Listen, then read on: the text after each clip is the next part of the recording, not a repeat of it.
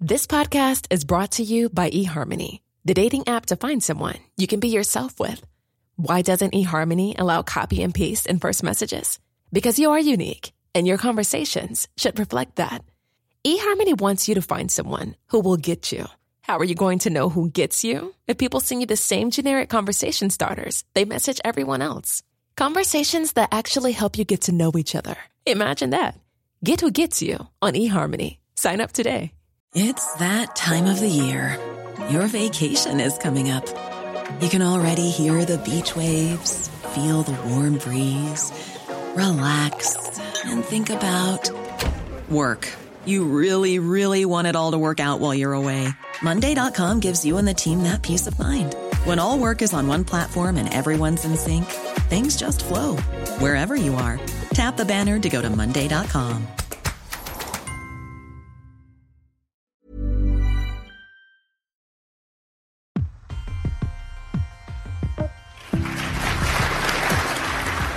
It's January 2018, and the head of the British Army at the time is giving a speech. I think it is the rising threat from states that is of most immediate concern. The rules based international architecture that has assured our stability and prosperity since 1945 is, I suggest, threatened. Unusually, General Sir Nick Carter dedicates nearly the whole speech to one country.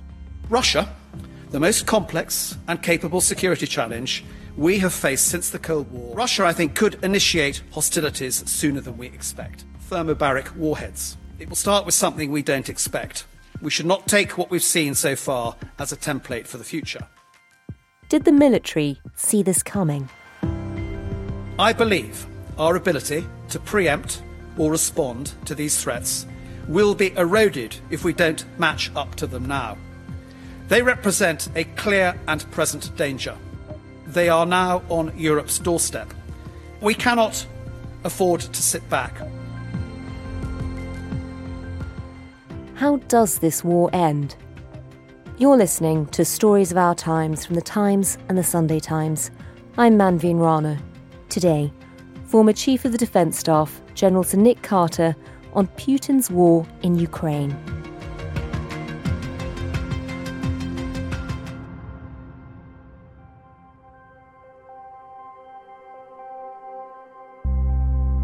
For General Sir Nick Carter, the signs of escalating tensions with Russia first became clear one day in Germany in 2007 when President Putin was speaking. He made a speech at the Munich Security Conference. One state, the United States, has overstepped its national borders in every way economics, politics, humanitarian, all imposed by one state. Who would like that? He very much denounced the NATO enlargement that was occurring at the time as something that you know he couldn't really accept. It leads to a situation where nobody feels secure. And of course, it was related in a sense to what he was saying at the time about um, the collapse of the Soviet Union being the greatest geostrategic catastrophe of the 20th century. Mm. And he clearly disapproved of the way in which America at the time was, of course, preeminent in so many ways. And he gave quite an iconoclastic speech, which probably could have been a warning, uh, I think, for all of us about what he thought about NATO and the West. And that was followed the following year with him invading Georgia Overseas, a fierce battle broke out today on the fringe of the former Soviet Union. Tonight, Secretary of State Rice is calling on Russia to end its assault on the Republic of Georgia. President Bush has told Russian leaders that military action against Georgia is unacceptable. Vice President Cheney said Russia's invasion must not go unanswered. An operation which didn't go very well for him and which led to a significant modernization program of his armed forces. And then, of course, we saw what happened in 2014 with his invasion of Crimea. Kind of battle cry from Russian President Vladimir Putin, a scathing message for the United States about Ukraine. We have already achieved much, he said. There is even more to do. We shall prevail because we are united. Glory to Russia. And we began to see then I think, quite nuanced tactics in the way he did things. You know, he'd always been an exponent of what I would call political warfare. But what you saw there was. What, what um, does that mean? That, in a sense, means that you're trying to achieve your objectives using all manner of different tools, tactics, and techniques, which don't bring on a hot war as such. Uh, and of course, useful capabilities for that sort of way of operating are uh, militias, um, what he might describe as private military and security companies like the Wagner Group. But so the mercenaries. Rea- mercenaries, we would describe them as that, I think, absolutely. And of course, the, the advantage of those is that um, you know you can pretend you don't own them; they're deniable, uh, and there's a, a, plausible degree of truth in that, I suspect, which is a very helpful position to be in if you're trying to achieve your foreign and security objectives without them necessarily being linked back to your own behaviour. And then you then sort of wind the clock forward to what he did in Syria. Uh, and what we saw in Syria, of course, was that he was testing new weapon systems. And he was also, I think, training his troops to become more accustomed to combat operations because he was conscious that his forces had not been involved particularly in combat operations over the course of the previous 15 years or so. So it was almost a training ground. I think he used it as a battle laboratory, definitely. And we then saw him deploy nuclear capable Iskander missiles to Kaliningrad, Kaliningrad being that slither of land that touches the Baltic and divides Lithuania from Poland. Was that quite alarming when you saw that? Well, I think it just made us realise that he was upping the ante. Now, I don't think at that stage one necessarily had any clear evidence that he was trying to achieve the sorts of things that we see today. But there was enough going on, I think, for us to feel that he was becoming the acute threat. Did people take that warning seriously at the time?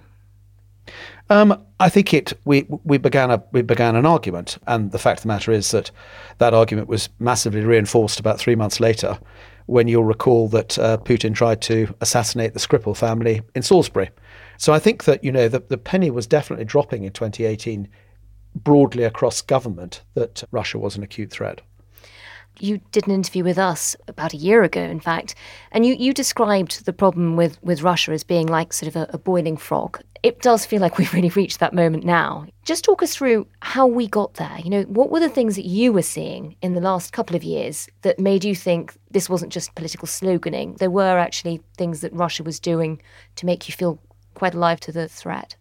Yes, it's probably just worth unpacking the analogy a bit. The, the idea is that if you throw frog into cold water and you turn the heat up slowly, it'll be too late before it realizes it's being boiled. Mm. Whereas if you throw it obviously into boiling water, it'll leap out immediately. And I think what I've been saying about the broader historic context, if you go back to 2008 and maybe further, but certainly 2008, you wind the clock forward, what they're trying to do there is, is what I would describe as fait accompli strategies, where they do something that's below the threshold at which we would want to escalate to war and therefore it becomes something that changes the status quo, but it's never quite enough for us genuinely to get angry about it. And so we stand around and get worried. We can see the threat, but it's not enough for us to go to war. Yeah, it's not enough for us to do something really tough, like you're seeing over the course of the last 10 days. Yeah. And talking about this last fortnight or so, I mean, did you see this coming? Did you think he'd go as far as invading a country like Ukraine, not just the Donbass, but the whole country? I, mean, I think we all hoped that it wouldn't come to that. But I think, you know, we saw him reinforcing his forces around the borders of Ukraine, albeit on Russian soil, not on Belarusian soil, uh, during the course of April last year. And we saw quite assertive behaviour in the Black Sea uh, during the same mm. period. Clearly, people were very worried in November as again the reinforcements began to happen around the borders of Ukraine. Uh, and indeed, you know, the unusual step of publishing intelligence occurred. But I don't think we realised it would come to quite what it has come to today. You mentioned that we started publishing intelligence, and that started coming quite early. You know, before Christmas, we were getting hints from Western intelligence services that Ukraine was in real trouble. In the last month or so, even whilst Ukraine was saying there won't be an invasion, this is all overblown. Western intelligence agencies were in, and Western politicians were very vocal in saying that they could see the threat. That felt quite new. You know, we, we haven't seen that happen before. Why would that have been done? Yeah, I, mean, I think it is new. I think there is a you know an increasing recognition um, for from you know the sort of security professionals these days that modern warfare is very much now about a battle of the narratives. And indeed, what we see playing out in Ukraine at the moment.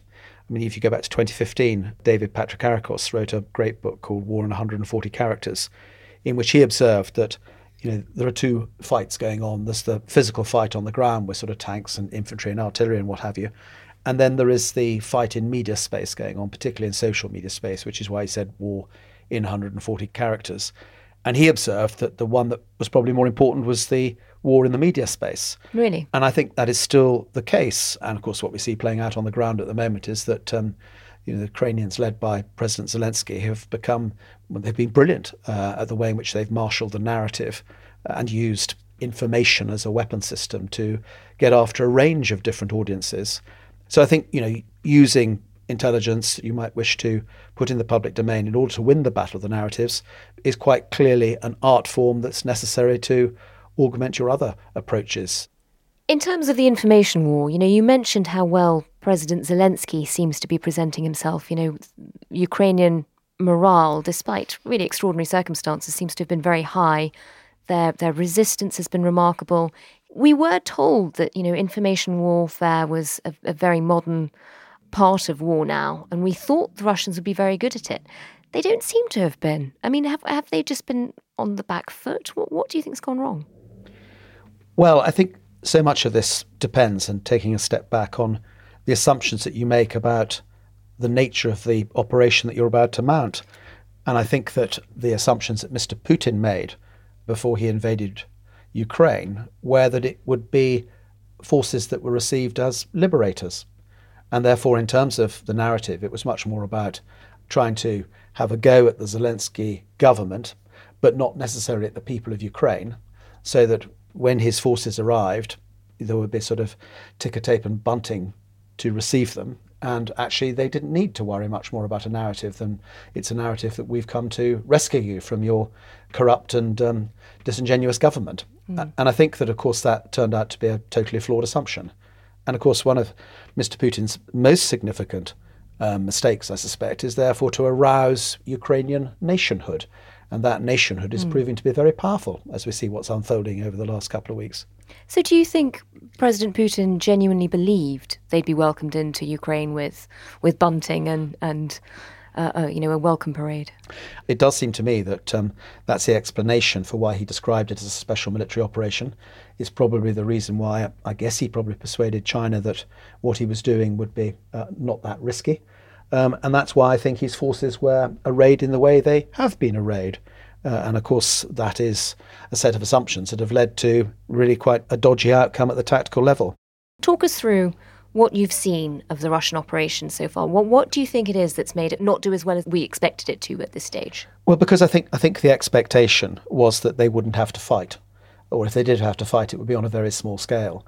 And that's why I think the tactics that the military has adopted as it rolled into Ukraine has been one of expecting to be greeted as liberators.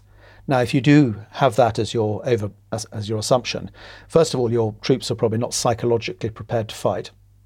Um, and secondly, you're probably not organised in terms of your force organisation to be able to deal with a fight. Uh, and I think that's what has occurred over the course of the first week of this war. Uh, and that I think will have been a, a, shock, which will then need to be adjusted. Uh, and you know what we're now seeing, I think, is a is a bit of an adjustment going on. What do you think the flaws have been? Well, I think that the, the, key flaw is a is a, a, a, an underestimation of the fact that Ukrainians would fight. And of course, what we've seen, and we military always talk about um, um, measuring military uh, effectiveness through the whole business of um, the hierarchy of fighting power, as we call it, with the conceptual at the top and then the physical and the moral. And if one of those components um, is not being effective, then you would usually lose. Um, and the moral component in this case is remarkably effective in terms of uh, how Ukraine sees the thing and how they're fighting. But of course, the Russian position is a lot less reliable because they didn't expect to have to fight, and therefore the moral com- component is not really in place. And that means that you know when you suddenly are confronted um, either by um, a group of civilians offering you sunflower seeds, or suddenly you're um, met by some really very, very tough resistance, where small groups of very determined people are being very well led mm. with reasonable weapons and are getting after you in a way that you weren't expecting, then it's jolly difficult for you to respond to that. Um, it's a shock. And I think what we've seen is a shock. Now, how long the shock lasts is another matter altogether. But you know, it, it, it's it that was their first, I think, an obvious mistake. And of course, the tactics that flowed from that sense of um, of, of expectation, over optimistic expectation, hubris, if you like, meant, of course, that they forgot some of the, or didn't bother with some of the tactics that we all know when you're up against those sorts of opponents are vital, which is the integration of tanks with infantry, with artillery, and with air power. Uh, and that was not the way they fought in the first few days of the war because they didn't expect to fight. Uh, and the upshot of all of that was that the logistics probably weren't in the right place. Some of the communications was rather suspect. Um, but that doesn't mean that they won't change how they're operating. And I suspect that's exactly what they're going through or have been going through over the last three or four days so that they are better able to fight. Mm.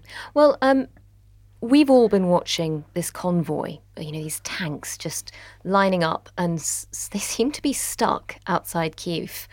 What do you make of that as, as a military man looking at it? Um, what do you think has gone wrong? Is this a deliberate tactic or, or is has something not functioned? My guess would be that this is not one convoy. This is a whole load of um, their battalion tactical groups who've all backed up into each other and that's probably happened because the Ukrainians have been very effective at blowing key bridges mm. and perhaps taking out key vehicles in the group of vehicles there are on that road. And of course, the problem they've got is it's a very mild winter, and that means that uh, moving off road is very difficult. It becomes very muddy very quickly. Um, so I think you know, a combination of those factors, and then with enemy action as well, um, and probably not with the right engineering equipment in the right place to be able to deal with the bridges that have been blown, that is proper friction which comes with war. In terms of the Ukrainian side, what have you made of their efforts so far, their operation? Well, I mean, I think they've um, they, have been extraordinarily resolute in the way they've defended their country. But I think you know the big difficulty they've got is that they are up against you know a mighty opponent, and that mighty opponent will increasingly bring artillery to bear, probably more air power, and that means that um, there's going to be a sort of ghastly sense of attrition about it. And of course, what's going to be very challenging is when we begin to see civilian casualties that will come in probably significant numbers mm, if Russia already, starts been... if Russia starts to get after the cities, um, and that's the bit that I think is going to be really um, difficult for all of us to live with. What do you think might happen next? Well, I, th- I think that you know, the, the Russian military have to get after the cities because that's where people live.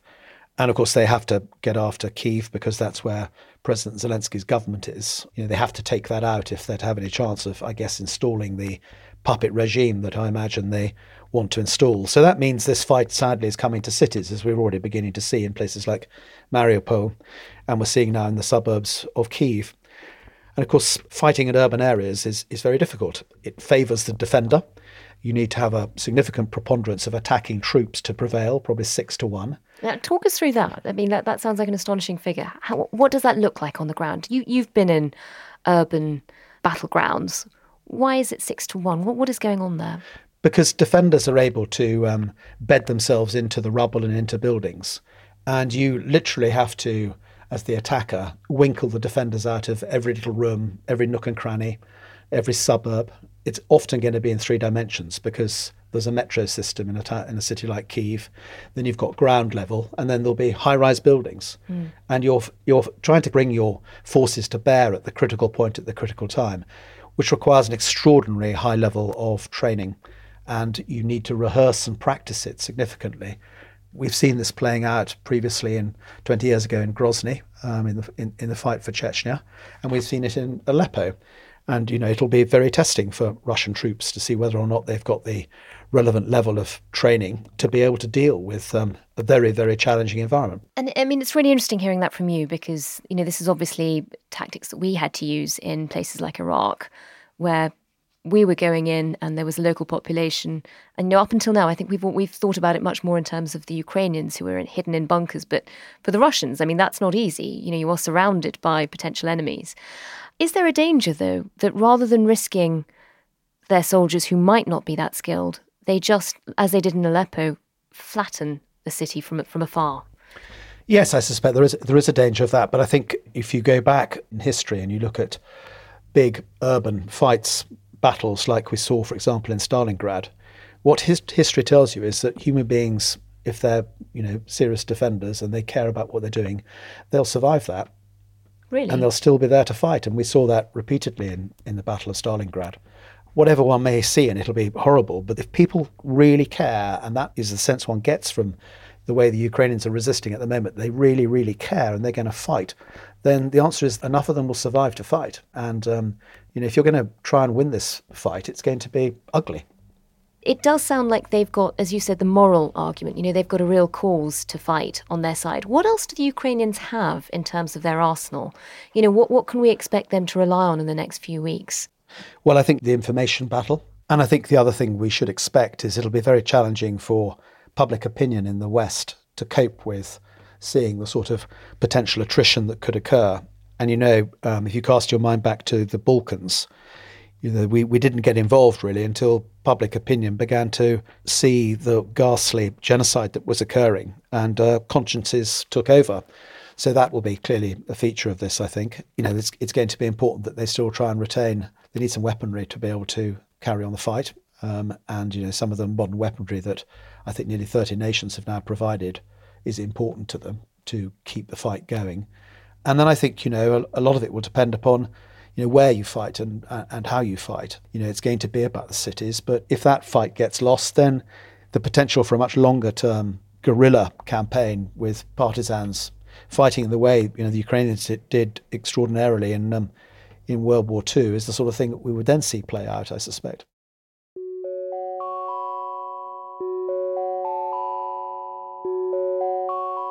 Coming up, just how close are we to World War III? That's after a message from a colleague. I'm Matthew Campbell, Foreign Features Editor at the Sunday Times.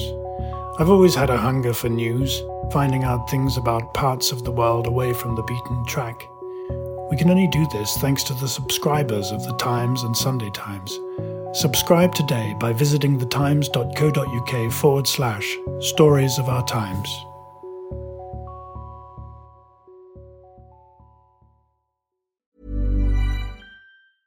It's that time of the year. Your vacation is coming up. You can already hear the beach waves, feel the warm breeze, relax, and think about work. You really, really want it all to work out while you're away. Monday.com gives you and the team that peace of mind. When all work is on one platform and everyone's in sync, things just flow wherever you are. Tap the banner to go to Monday.com.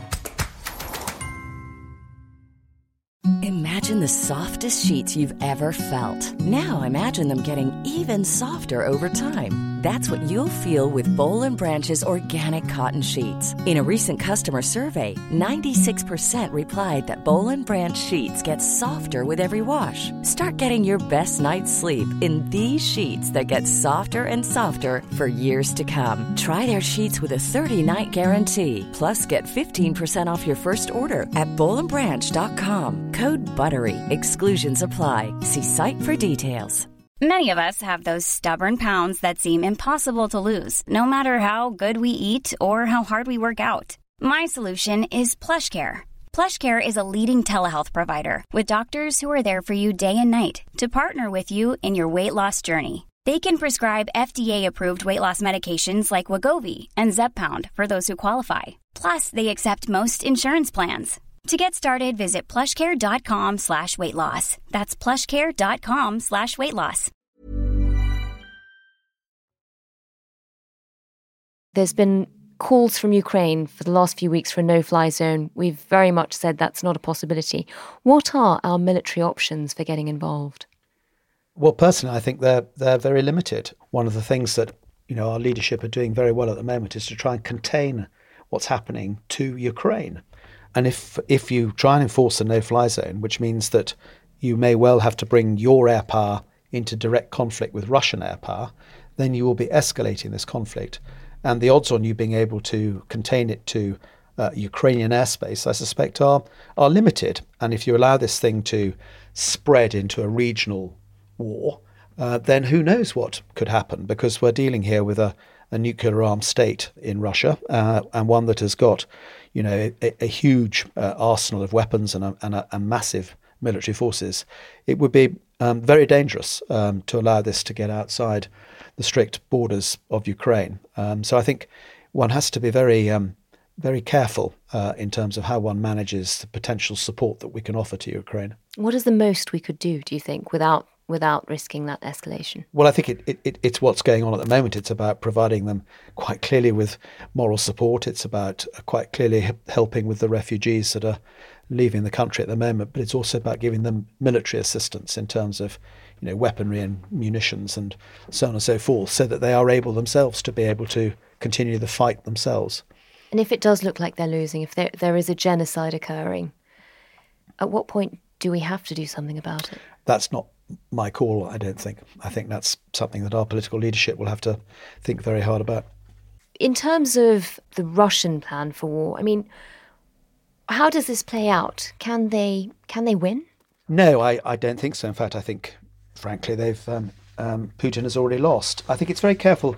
Be careful not to talk about um, Russia in this. We should be talking about Putin, and we should be talking about his regime. So the answer is that Putin has already lost. Um, first and foremost, you know, any government that he might wish to impose in Ukraine will not have any legitimacy anywhere. Least of all with the Ukrainian people. So this is if they bring in a puppet regime. Yes, I, I, just don't. There's no way that that will have legitimacy. That is already obvious. The second reason that um, he's lost is that he cannot occupy Ukraine indefinitely. It'll become an entanglement, a quagmire.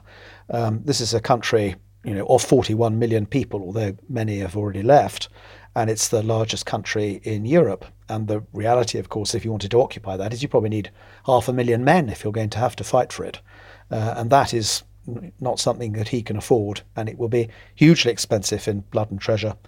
And of course, you know what he's also done in terms of the way he's lost is that he's now inspired a sense of Ukrainian nationhood, which will outlive him, and I think will endure, you know, in perpetuity probably.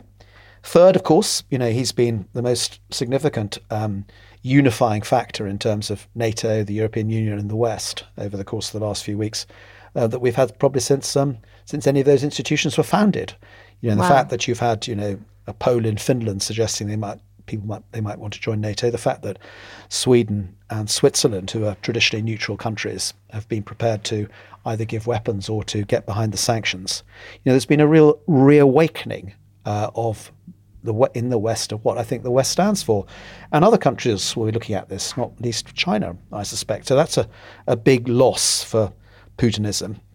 Fourth, of course, he's made himself isolated internationally. Um, and you know that includes sport, culture, technology, mm. media. It's the whole enchilada, and that uh, that is something that um, will be very challenging to come back from. And of course, it's made him dependent on China. And yeah. you know, does the average Russian want to be dependent upon China? And then I think the you know the the, the question that none of us know the answer to is um, he's obviously created internal discontent. What might that do? Uh, and that's a big question. So, mm. in so many ways, he's lost.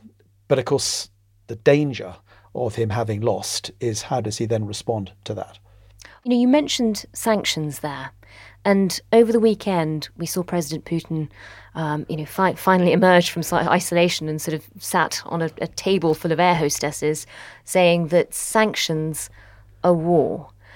How how do you interpret that? What what are the risks? You know, he's clearly very angry at the West for what we've done, for, for, for what's happened to the ruble and to the economy.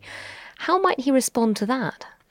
Well, again, I think a lot of it depends upon your judgment as to how rational he is. Mm. And there's been a lot of speculation about that. I mean, personally, I think he's rational. I just think he's got a revisionist view of history and he's a very angry man at the moment and, and very passionate in, in what he believes in. Um, but I think he's rational. Now, yes, it's entirely possible that we could see some asymmetric responses to the responses that um, the West has already um, executed, like sanctions.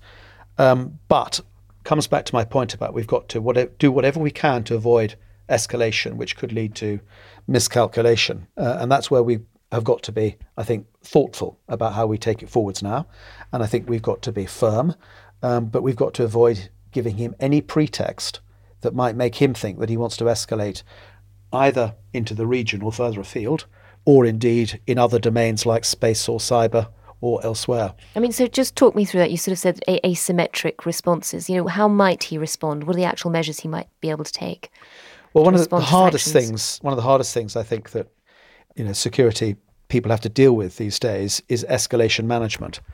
And the reason for that is because of the pervasiveness of information, the preponderance of disinformation, and of course, the many different weapon systems that are now available. And I think the challenge one has got is in managing escalation is to try and make sure that you don't get out escalated um, because it's a like a multi-dimensional game of checkers.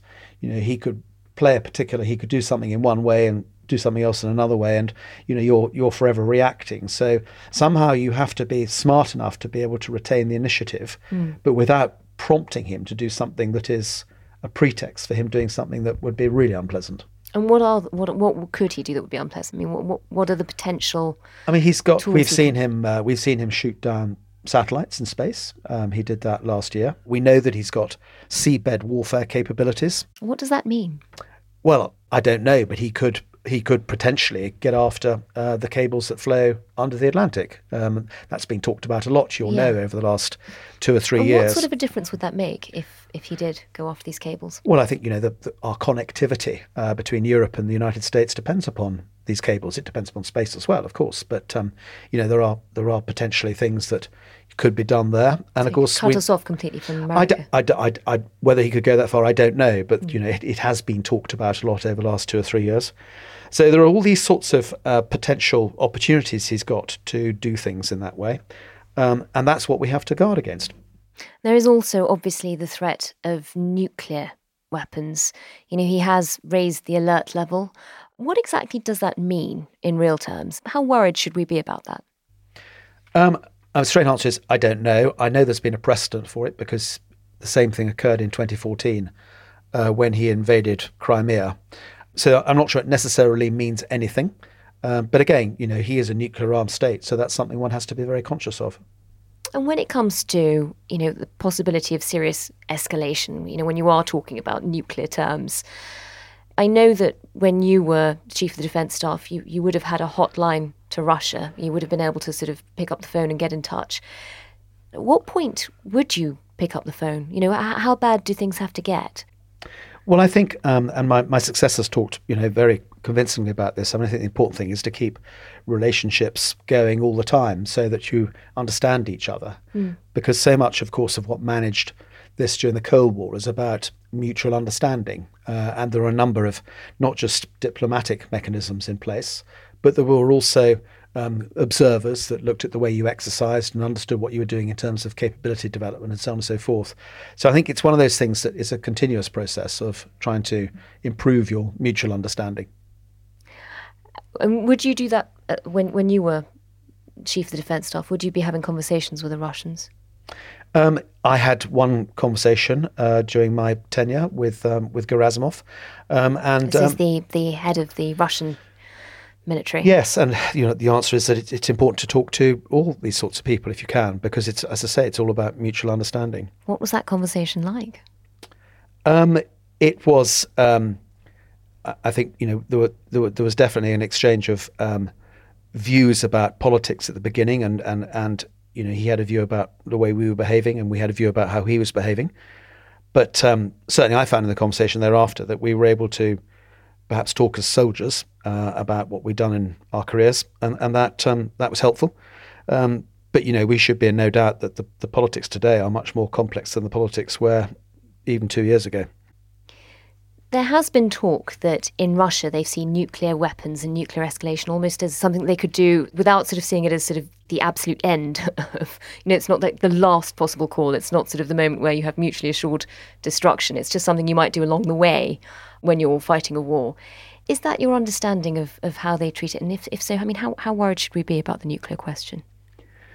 Uh, and the straight answer is I, I, I don't know. Um, I mean, I, I know that, you know, throughout the Cold War that we were always nervous about tactical nuclear weapons, in other words, one that would be used more locally.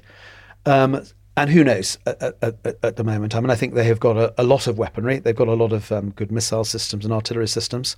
Uh, and I don't th- think at the moment, on the basis that my judgment is that you know we're dealing with rational actors, that there's any reason to expect that that level of escalation will occur. How long do you think this might go on for? I think that you know we should expect. I'm afraid it to go on uh, for a long time, probably, um, because I think it'll be difficult to find the sort of compromise that is going to um, find an off ramp for Mr. Putin. Um, but then, of course, you know there will be questions asked about public opinion in Russia and whether or not that bubbles up into a difficult position. But equally, you know, there's something about the endurance of Russian forces on the battlefield in Ukraine.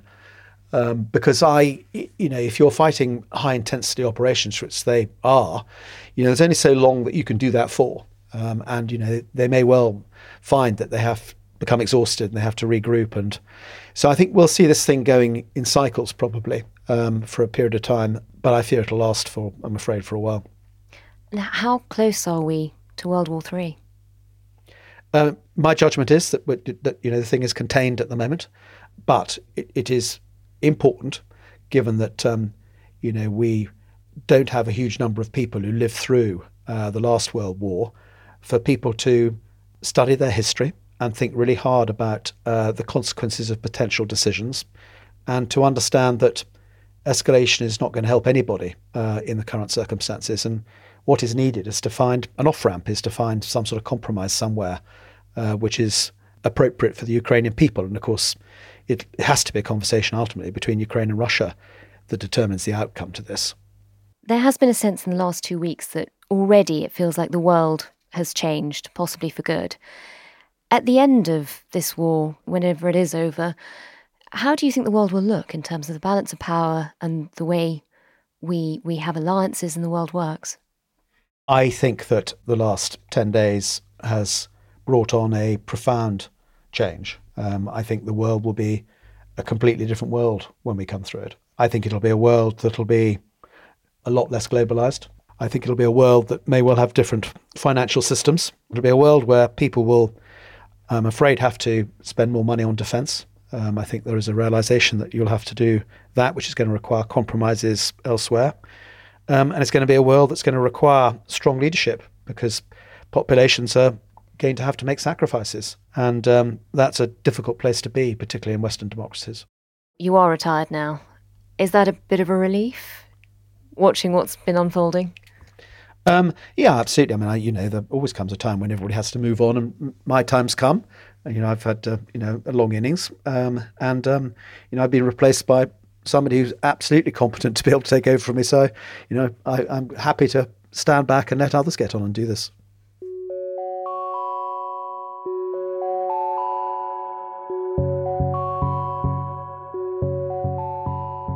You've been listening to Stories of Our Times, a podcast brought to you thanks to the subscribers of The Times and The Sunday Times, with me, Manveen Rana, and my guest, former Chief of the Defence Staff, General Sir Nick Carter, the producer today was James Shield, and the executive producer is Kate Ford.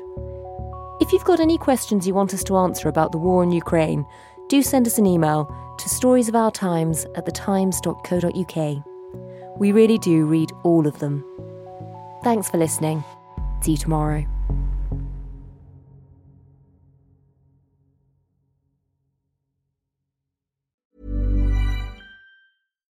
Your History is a new podcast brought to you from The Times, and it brings together the real life stories from our obituaries desk, which have been published for over a century. In this brand new show, we build on this legacy and explore the endlessly fascinating lives who have enriched and informed our own. Join me and our sponsor, Ancestry, as we journey through your history.